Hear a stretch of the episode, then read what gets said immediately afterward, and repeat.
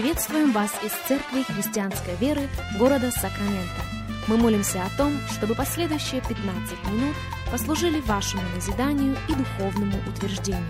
Присоединяйтесь к нашему эфиру, как пастор Сергей Головей предлагает вашему вниманию передачу «Настоящая истина».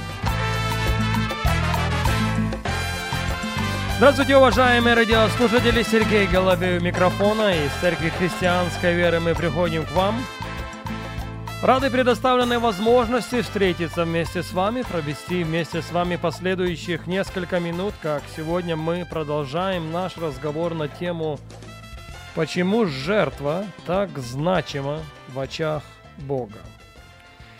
Итак, что мы уже с вами усвоили или что мы уже с вами должны были усвоить? В первую очередь мы усвоили, что жертва многогранна и рассматривать ее в одной плоскости, рассматривать ее только в одном измерении очень опрометчиво.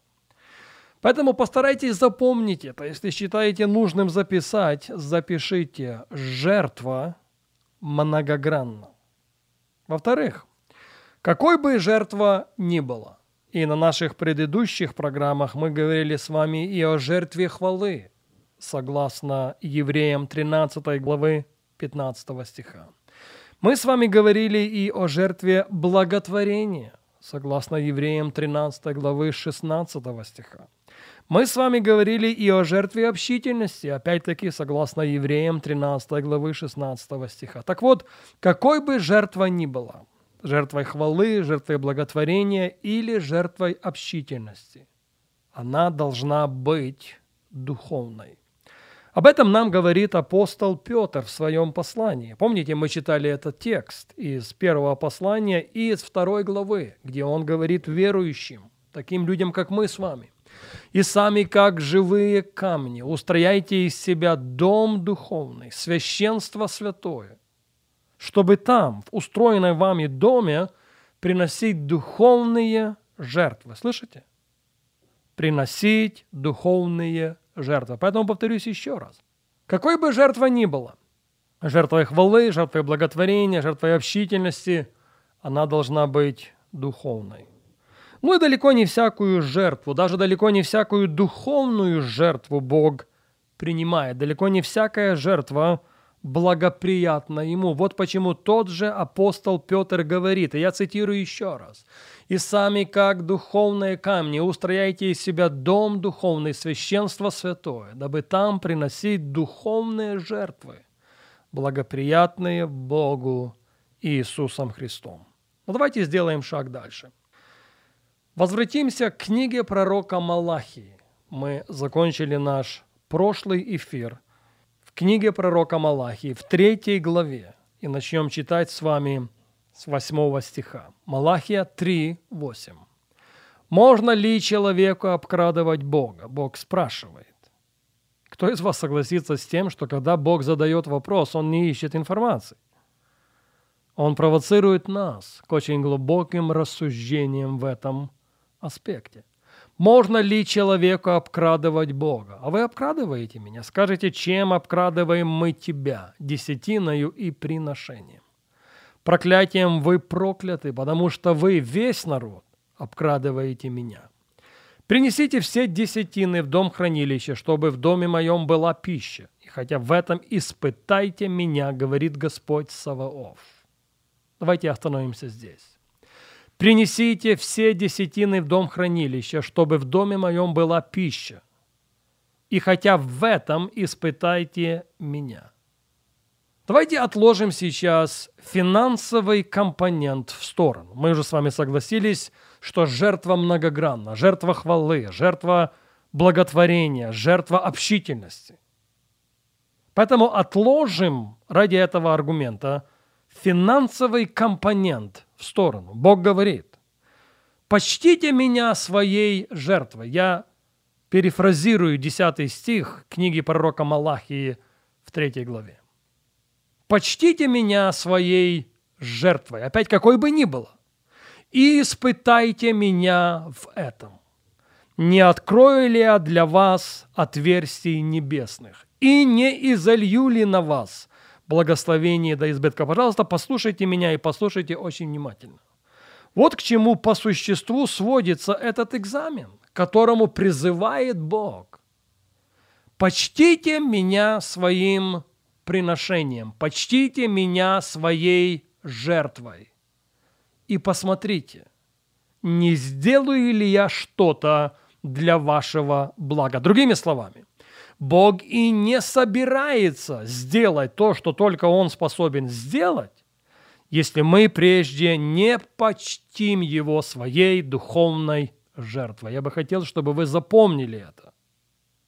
Бог не собирается, согласно пророка Малахии, согласно третьей главы, он не собирается делать то, что только он способен сделать для своего народа, если его народ в первую очередь не почтит его своей духовной жертвой. Негромко сказано, жертва провоцирует Бога.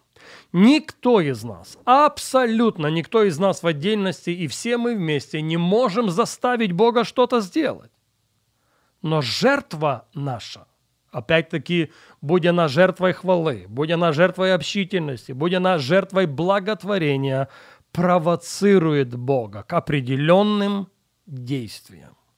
И, собственно, на этой серии программ мы с вами и отвечаем на вопрос, к чему именно, к чему именно наша жертва, наше почтение Бога провоцирует его. И на этот вопрос Священное Писание дает нам очень исчерпывающий ответ. Книга «Бытие», восьмая глава, и прочитаем несколько стихов. История имеет отношение к Ною, который нашел благоволение в очах Бога. Это он получил откровение о ковчеге, о спасении своего дома за многие годы до потопа. И был достаточно, я осмелюсь сказать, безумным, чтобы уверовать в это. Но верою своею, впоследствии автор послания к евреям скажет нам, он осудил весь мир – Бытие, 8 глава, 18 стих. «И вышел Ной, и сыновья его, и жена его, и жены сынов его с ним». Это уже после потопа. Это уже после того, когда вода сошла. Это уже после того, когда земля высохла.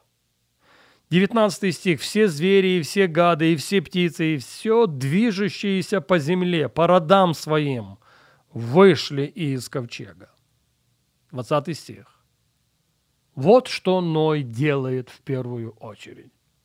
«И устроил Ной жертвенник Господу, и взял из всякого скота чистого и из всех птиц чистых, и принес во всесожжение на жертвеннике». А ведь же никто не заставлял. Ведь же никто не говорил. Ведь же он не прочитал никакой книги в этом отношении.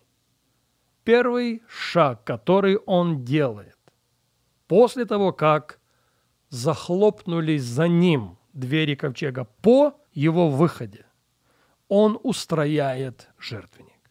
Он чтит Бога.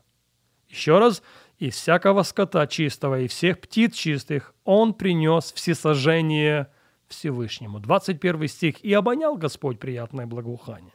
И сказал Господь в сердце своем, не буду больше проклинать землю за человека, потому что помышление сердца человеческого зло от юности его. И не буду более поражать всего живущего, как я сделал. Впредь, во все дни земли, сеяние и жатва, холод и зной, лето и зима, день и ночь не прекратятся. К чему провоцирует наша жертва Бога?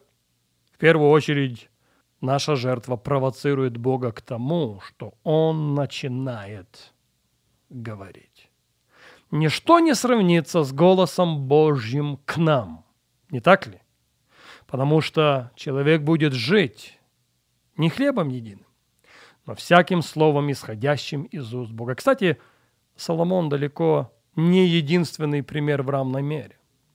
Бог проговорил к Ною, когда Ной принес жертву, и Бог проговорил к Соломону, когда он почтил его своим приношением. Но об этом – мы будем вести речь на нашей следующей программе.